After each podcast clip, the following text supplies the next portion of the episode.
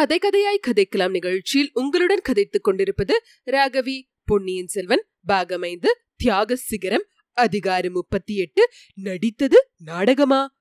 வாழ் தவறி தரையில் விழுந்தபோது எழுந்த ஒலியுடன் நந்தினியின் சோகம் தந்துபிய மெல்லிய சிரிப்பின் ஒலியும் கலந்தது. அவள் பரபரப்புடன் ஐயா தெய்வத்தின் சித்தம் வேறு விதமா இருக்கிறது. வாழ் இங்கேயே கிடக்கட்டும். தாங்கள் உடனே போய் மறைந்து கொள்ளுங்கள். என்றாள். அதை காதில் வாங்கிக் கொள்ளாமல் வந்தியத்தேவன் குனிந்து வாளை எடுக்க போனான். அதன் கூறிய நுனிப்பகுதியை பிடித்து தூக்க முயன்றான். அதே சமயத்தில் அந்த வாளின் பிடியை ஒரு காலினால் மிதித்துக் கொண்டாள் நந்தினி. வேண்டாம். இளவரசர் காதில் வாழ் விழுந்த சத்தம் கேட்டிருக்கும். இங்கே வாழ் இல்லாவிட்டால் அவர் மனத்தில் சந்தேகம் உண்டாகும். ஏற்கனவே தங்கள் மீது அவருக்கு சந்தேகம். போய்விடுங்கள். முன்னொரு தடவை மாயமா இங்கிருந்து மறைந்தது போல் இந்த தடவை மறைந்து விடுங்கள். என்றாள். வந்தியத்தேவன் வாளின் முனையை பிடித்து எடுக்க முயன்றதில் அவன் கையில் சிறு காயம் உண்டாயிற்று. அவன் வாளை விட்டுவிட்டு நிமிர்ந்தான். அவன் உள்ளங்கையில் லேசாக ரத்தம் கசிந்ததை நந்தினி பார்த்தாள். நான் உமக்கு கொடுத்த வாக்கை நிறைவேற்றுவேன். என் கையால் என் உடன் பிறந்தவனை கொல்ல மாட்டேன். நீர் தப்பித்துக் கொள்ளும் உம்மை இங்கே அவர் கண்டுவிட்டால். போய்விடுங்கள். உடனே போய்விடுங்கள். என்று மணிமேகலும் சேர்ந்து கெஞ்சினாள். காலடி சத்தம் மேலும் நெருங்கி கேட்டது வந்தியத்தேவன் வேண்டா வெறுப்பாக யாழ் கருவிகளின் களஞ்சியத்தை நோக்கி விரைந்து சென்றான். களஞ்சியத்தின் கதவை திறந்து கொண்டு உள்ளே சென்று மறைந்தான். காலடி சத்தம் வெகு சமீபத்தில் வாசற்படி அருகில் கேட்டது. வந்தியத்தேவன் மறைந்த இடத்தை வியப்புடன் உற்று பார்த்து கொண்டிருந்த மணிமேகலை பார்த்து தங்காய் நீயும் மறைந்து கொள் கட்டிலின் திரைகளுக்கு பின்னால் மறைந்து கொள் நாங்கள் பேசிக் கொண்டிருக்கும் போது அவருக்கு தெரியாமல் இங்கிருந்து போய்விடு. என்றாள் நந்தினி. மணிமேகலை கட்டிலின் திரைச்சீலைக்கு பின்னால் மறைந்த மறுகணத்தில் ஆதித்த கரிகாலனும் கந்தன் மரனும் உள்ளே வந்தார்கள். கரிகாலன் சுற்றுமுற்றும் பார்த்துக்கொண்டே நந்தினியை நெருங்கினான். கட்டிலின் திரைச்சீலை அசைந்ததை அவன் கவனித்தான். ஆனால் கவனித்ததாக காட்டிக்கொள்ளவில்லை நந்தினிக்கு அருகில் வந்ததும் தரையிலே கிடந்து ஒளிவிட்டுக் கொண்டிருந்த வாளை பார்த்தான். பின்னர் நந்தினியின் முகத்தை உற்று பார்த்தான். நந்தினியின் நெஞ்சை ஊடுருவிய அந்த பார்வையின் தீட்சண்யத்தை பொறுக்க மாட்டாமல் வாளை எடுக்கும் பாவனையாக அவள் குனிந்தாள். நந்தினியின் நோக்கத்தை அறிந்து அவளை முந்திக் கொண்டு கரிகாலன் வாளை கையில் எடுத்துக்கொண்டான் அதன் அடிப்பிடியிலிருந்து கூறிய நுனிவரில் கூர்ந்து பார்த்தான். நுனியில் புதிய இரத்தக்கரை இருப்பதை பார்த்து கொண்டான். பின்னர் நந்தினியை நோக்கி தேவி நாங்கள் வரும்போது கேட்ட சத்தம் இந்த வாளின் சத்தம்தான் போலிருக்கிறது. தங்கள் கையிலிருந்து நழுவி கீழே விழுந்திருக்கிறது. எங்களை வரவேற்பதற்கு கையில் வாளிந்து ஆயத்தமானது போல் தோன்றுகிறது என்றான். வீரம் மிக்க இளம் புலிகளையும் தீரத்தில் சிறந்த வாலிப சிங்கங்களையும் வரவேற்பதற்குரிய முறை அதுவே அல்லவா? என்றாள் நந்தினி. மூர்க்க புலிகளுக்கும் சிங்கங்களுக்கும் கூரிய நகங்களும் பற்களும் வேண்டும். ஆனால் துள்ளித் திரியும் புள்ளிமானுக்கு அவை தேவையில்லை என்றுதானே கடவுள் தரவில்லை என்றான் ஆதித்த கரிகாலன். மானும் தன் கொம்புகளை உபயோகிக்க வேண்டிய தேவை நேரிடலாம் அல்லவா? தனக்கு கொம்புகளை அளித்த கடவுளிடம் கலைமான் நன்றி செலுத்தும் சந்தர்ப்பமும் நேரிடலாம் அல்லவா?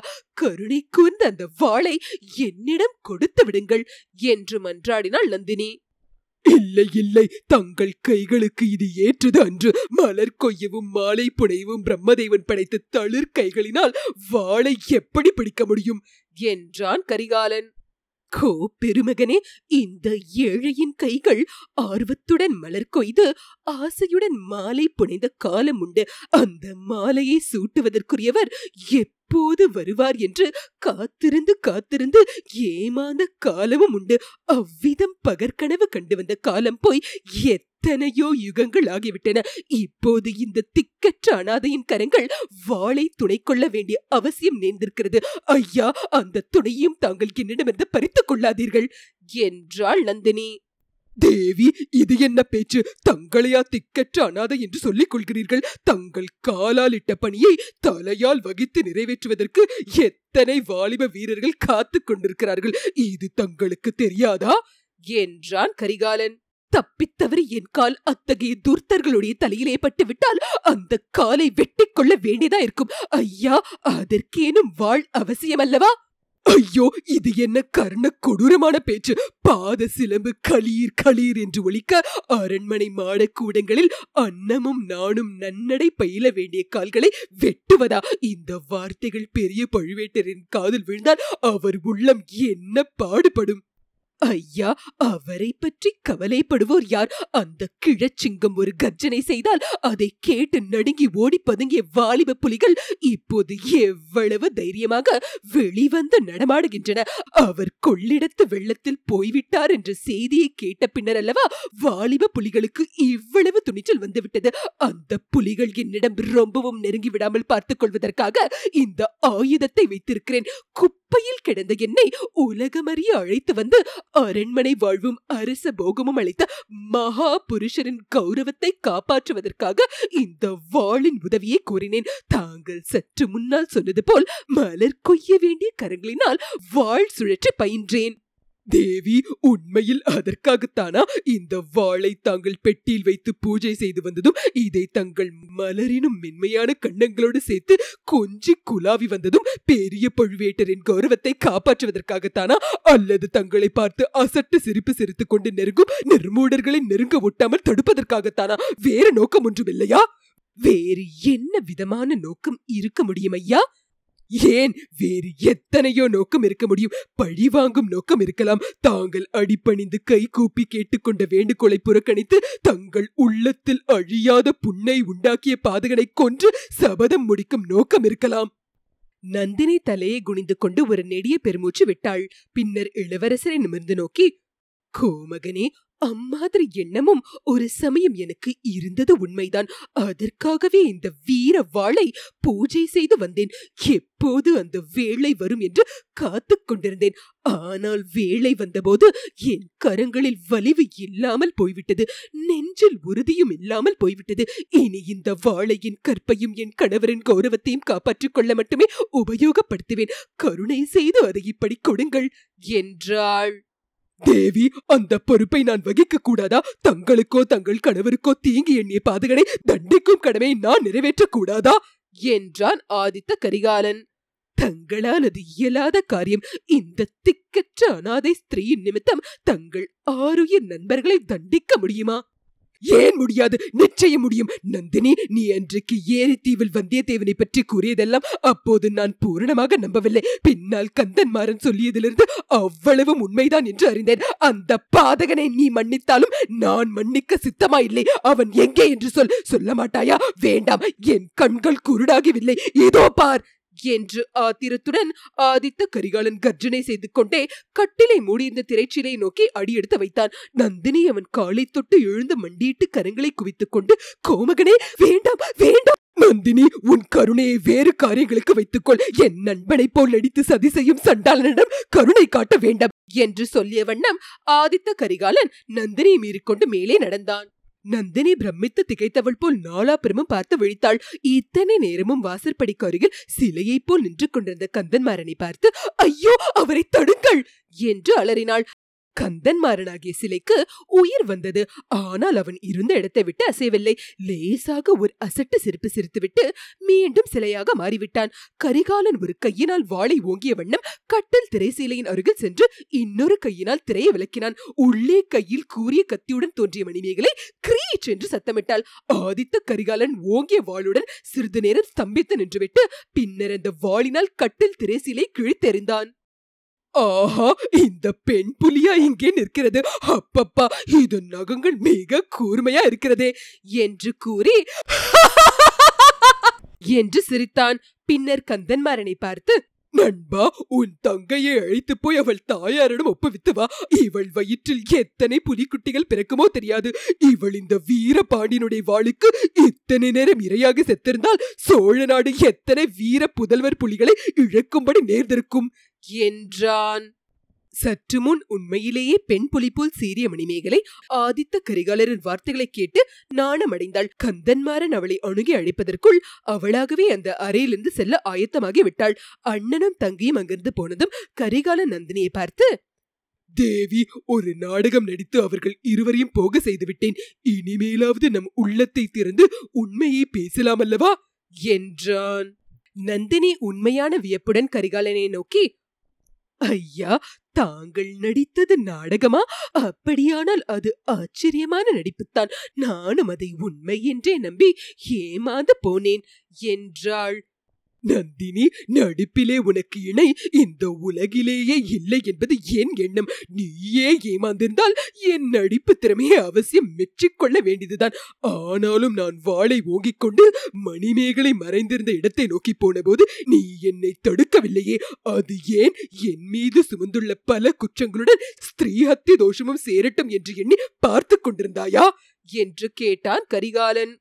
சிவ சிவா இந்த உலகத்திலேயே அந்த பெண் ஒருத்திடம்தான் நான் உண்மையான அன்பு கொண்டிருக்கிறேன். அவளும் சாகட்டும் என்று சும்மா பார்த்து கொண்டிருப்பேனா? திரையை நீக்கியதும் தாங்களே தெரிந்து கொள்வீர்கள் என்று எண்ணினேன். கரிகாலன் சிரித்தான். இந்த சிரிப்பின் பொருள் விளங்கவில்லை. என்றாள் நந்தினி. மணிமேகலை நான் கொல்லுவதற்கு நீ சொன்ன காரணமே போதும் என்றான் கரிகாலன். இன்னும் விளங்கவில்லை. நீ யாரிடமாவது அன்பு கொண்டாய் என்றால் அவனோ அவளோ என்னுடைய பரம விரோதியாக விடுவார்கள். இது உனக்கு தெரியாதா? தெரியும். அத்தகைய துர்தஷ்டசாலி நான் என்று தெரியும். ஆனாலும் தங்கள் குரோதம் கள்ளங்கபடமறியாத இந்த இளம் பெண் வரையில் செல்லும் என்று நான் கருதவில்லை. அல்லது உன் நோக்கம் வேறு விதமாகவும் இருக்கலாம். நான் மணிமேகலை கொன்றுவிட்டால் அதற்காக கந்தன்மாறன் என்னை பழிவாங்குவான் என்று எண்ணியிருக்கலாம். அல்லது நான் அவளை கொள்ளுவதற்கு முன்னால் அவள் கையில் இருந்த சிறிய கத்தி எறிந்து என்னை கொன்று விடுவாள் என்றும் கருதியிருக்கலாம். ஐயையோ இது என்ன? எப்படிப்பட்ட பயங்கரமான கற்பனைகள்? கற்பனைகளா? என்னுடைய பயங்கரமான கற்பனைகளை காட்டிலும் பயங்கரமான நோக்கத்தை நீ உன் மனத்தில் வைத்திருக்கிறாய். உண்மையை சொல். உன் உள்ளத்தில் கொழுந்து விட்டறியும் தீயை மேலும் வளர்க்க வேண்டாம். என்னை எதற்காக இந்த கடம்பூர் அரண்மனைக்கு வர சொன்னாய்? எதற்காக பழுவேட்டரரை தஞ்சைக்கு போகும்படி சொன்னாய்? சோழ சாம்ராஜ்யத்தை பங்கிட்டு கொடுக்க சமரசம் செய்து வைப்பதற்காகவோ எனக்கும் மணிமேகலைக்கும் திருமணம் செய்வித்துக் கொண்டு கழிப்பதற்காகவோ இத்தனை முயற்சியும் செய்வதாக சொல்லாதே. அந்த கதைகளை எல்லாம் நான் நம்ப மாட்டேன். நம்பியிருந்தால் இங்கு வந்திருக்கவும் மாட்டேன். பின் எதற்காக இங்கு வந்தீர்கள்? கோமகனே என்ன நம்பிக்கையுடன் இந்த இடத்துக்கு வந்தீர்கள்? நம்பிக்கையா? எனக்கு ஒருவித நம்பிக்கையும் கிடையாது. என் உள்ளத்தில் நிரம்பி இருப்பதெல்லாம் நிராசையும் அவநம்பிக்கையும் தான். இந்த நாட்டை விட்டும் இந்த உலகத்தை விட்டுமே நான் போய்விட விரும்புகிறேன். அதற்கு முன்னால் உன்னை ஒரு தடவை பார்த்து விடை பெற்று போகலாம் என்றுதான் வந்தேன். ஒரு சமயம் என்னிடம் நீ ஒரு வரம் கோரினாய். காலில் விழுந்து மன்றாடி கேட்டுக்கொண்டாய். கையெடுத்து கும்பிட்டும் இறந்தாய் என் ஆத்திரத்தினாலும் மூர்க்கத்தனத்தினாலும் நீ கோரியதை நான் கொடுக்கவில்லை. பிறகு ஒவ்வொரு கணமும் அதை நினைத்து வருத்தப்பட்டு கொண்டிருக்கிறேன். அதற்கு ஏதேனும் பரிகாரம் உண்டானால் அதை செய்துவிட்டு போகலாம் என்று வந்தேன். நந்தினி சொல். எந்த விதத்திலாவது அதற்கு நான் பரிகாரம் செய்ய முடியும் என்றால் சொல். இவ்வாறு இரக்கம் ததும்பும் குரலில் கூறிய கரிகாலனை பார்த்து நந்தினி கோமகனே அதற்கு பரிகாரம் ஒன்றும் கிடையாது. இறந்தவர்கள் இறந்தவர்கள்தான். இறந்தவர்களை பிழைக்க செய்யும் சக்தி இந்த உலகில் யாருக்கும் கிடையாது. கதைகளிலே காவியங்களிலே சொல்லுகிறார்கள் நாம் பார்த்ததில்லை என்றாள்.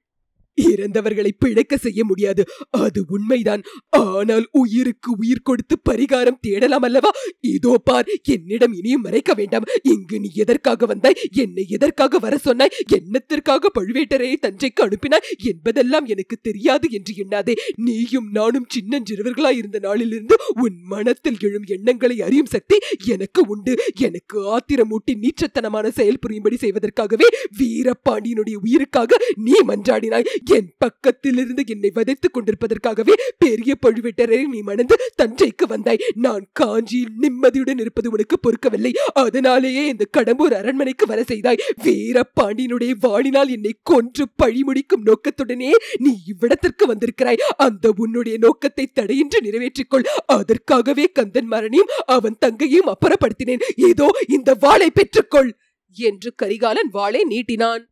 நந்தினி வாளை வாங்கிக் கொண்டாள். வாளை பிடித்து அவளுடைய கைகள் நடுங்கின. பின்னர் அவள் உடம்பெல்லாம் நடுங்கியது. கண்களில் தண்ணீர் ததும்பியது. இதயத்தை பிளக்கும் சோகக் குரலில் விம்மலும் தேம்பலும் கலந்து வந்தன. நந்தினி இது என்ன அதைரியம் இந்த மனத்தளர்ச்சி ஏன்? நீ பட்டர் குடும்பத்தில் வளர்ந்தவள். ஆனால் வீர மரக்குலத்தில் பிறந்தவள் அல்லவா? ஆட்டு மந்தையில் வளர்ந்தபடியால் சிங்கக்குட்டி தன் இயல்பை இழந்து விடுமா? ஏதோ பார் உன் ஆத்திரத்தை நான் அறிவேன். உன் பழியை முடிப்பதற்கு கந்தன்மாரனையோ பார்த்திபேந்திரனையோ வந்தியத்தேவனையோ நீ ஏவி விட வேண்டாம். அவர்கள் மீது எனக்கு கோபத்தை உண்டாக்கவும் வேண்டாம். உன் சபதத்தை நீயே நிறைவேற்றிக்கொள் உன் பழியை உன் கையினாலேயே முடித்துக்கொள் யாராவது இங்கே மறுபடியும் வந்து தொலைந்து விடலாம். வரலாம் கந்தன்மாரன் தன் தங்கையை அன்னையிடம் சேர்ப்பித்து விட்டு திரும்பி வருவான். பார்த்திபேந்திரனும் சம்புவரையரும் திரும்பி வரும் நேரமும் ஆகிவிட்டது. அவர்களுடனே என் பாட்டன் மலையமானும் வந்தாலும் வரலாம். பழுவேட்டரையர் கொள்ளிடத்து வெள்ளத்தில் போயிருப்பார் என்று நான் நம்பவில்லை. அவரும் திடீரென்று வந்தாலும் வரக்கூடும். உன் பழியை முடித்து சபதத்தை நிறைவேற்றிக் கொள்ள இதை காட்டிலும் நல்ல சந்தர்ப்பம் வரப்போவதில்லை. என்னை கொல்லுவதினால் எனக்கு நீ எந்தவித தீங்கும் செய்தவளாக மாட்டாய். பேருதவி செய்தவளாவாய் என்றான். நந்தினி பொங்கி வந்த விம்மலை அடுக்கிக் கொண்டு கோமகனே தங்களிடம் நான் எதையும் மறைக்கவில்லை. மறைக்க விரும்பவும் இல்லை. நான் இங்கு வந்ததின் நோக்கம் பற்றி தாங்கள் கூறியதெல்லாம் உண்மைதான். தங்களை இங்கு வர சொன்னதின் நோக்கமும் அதுதான். ஆனால் சந்தர்ப்பம் சேர்ந்திருக்கும் சமயத்தில் என் கைகளில் வலிவு இல்லை.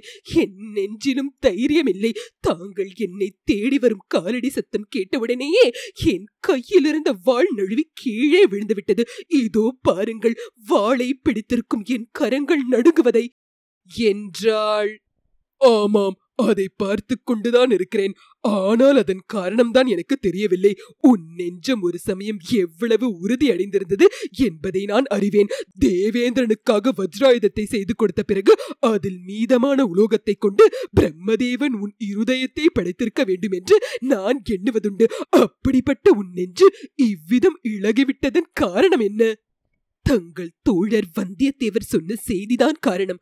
ஆஹா நீயும் நானும் உடன் பிறந்தவர்கள் என்று அவன் கண்டுபிடித்துக் கொண்டு வந்த செய்தியை தானே சொல்லுகிறாய்? அன்றைக்கு ஏரிக்கரை தீவில் நாம் பேசிக் கொண்டிருந்த போது நீ அதை நம்பவில்லை என்று சொன்னாயே. நம்மை மறுபடியும் பிரித்து வைப்பதற்காக யாரோ செய்திருக்கும் சூழ்ச்சி என்று கூறினாயே. நான் அதை நம்பக்கூடாது என்றுதான் பார்த்தேன்.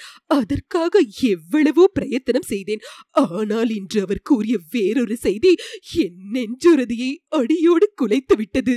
ஆஹா அது என்ன? இன்னும் ஏதாவது புதிய கற்பனையா? புதிதாக வேறு என்ன கூறினான்? என்னை பெற்ற அன்னையை பற்றி சொன்னார். அவரை இலங்கை தீவில் பார்த்ததாக கூறினார். அதை நான் நம்ப மறுப்பதற்கு காரணம் எதுவும் இல்லை. கோமகனே முன்னொரு தடவை நான் ஒரு வரம் கேட்டேன். அதை தாங்கள் கொடுக்கவில்லை. அதற்காக இன்று வரை வருத்தப்படுவதாக சொல்லுகிறீர்கள். இன்று மறுபடியும் ஒரு வரம் கேட்கிறேன். இதையாவது கொடுப்பீர்களா? வரம் இன்னது என்று குறிப்பிட்டு கேட்டால் கொடுக்க முடியும் முடியாது என்று சொல்லுகிறேன். கோமகனே வீரபாண்டியனுடைய மரணத்துக்கு பழி வாங்குவதாக நான் சபதம் செய்தது உண்மைதான். மீன் சின்னம் பொறித்த இந்த பாண்டிய குலத்து வாழினால் ஒன்று தங்களை கொல்லுவேன் அல்லது என்னை நானே கொன்று கொண்டு மாய்வேன் என்று சபதம் எடுத்துக்கொண்டேன் தங்களை கொல்லுவதற்கு என் நெஞ்சிலும் துணிவு இல்லை என் கைகளிலும் வலிவு இல்லை. என்னை நானே கொன்று கொண்டு தங்கள் முன்னாலேயே மடியலாம் என்று எண்ணினால் அதற்கும் போதிய பலம் என் கையில் இல்லை. அரைகுறையாக முயன்று என் உயிர் போகாவிட்டால் என்ன செய்வது என்று பயமாயிருக்கிறது. ஐயா என் சபதத்தை நிறைவேற்றுவதற்கு உதவி செய்யுங்கள். இந்த வாளை தாங்களே வாங்கிக் கொண்டு தங்கள் கையினால் என்னை வெட்டி கொன்று விடுங்கள். அப்போது என் சபதம் முடிந்துவிடும். இந்த ஜென்மத்தில் மட்டுமன்றி இனி வரும் பிறவிகளிலும் தங்களுக்கு நன்றி உள்ளவளாவேன். இவ்விதம் கூறிக்கொண்டே நந்தினி நீட்டிய வாளை மறுபடியும் ஆதித்த கரிகாலன் வாங்கிக் கொண்டான். என்று அந்த அரண்மனை முழுதும் எதிரொலி செய்யும்படி பயங்கரமாக சிரித்தான். இத்துடன் அதிகாரம் முப்பத்தி எட்டு முற்றிற்று.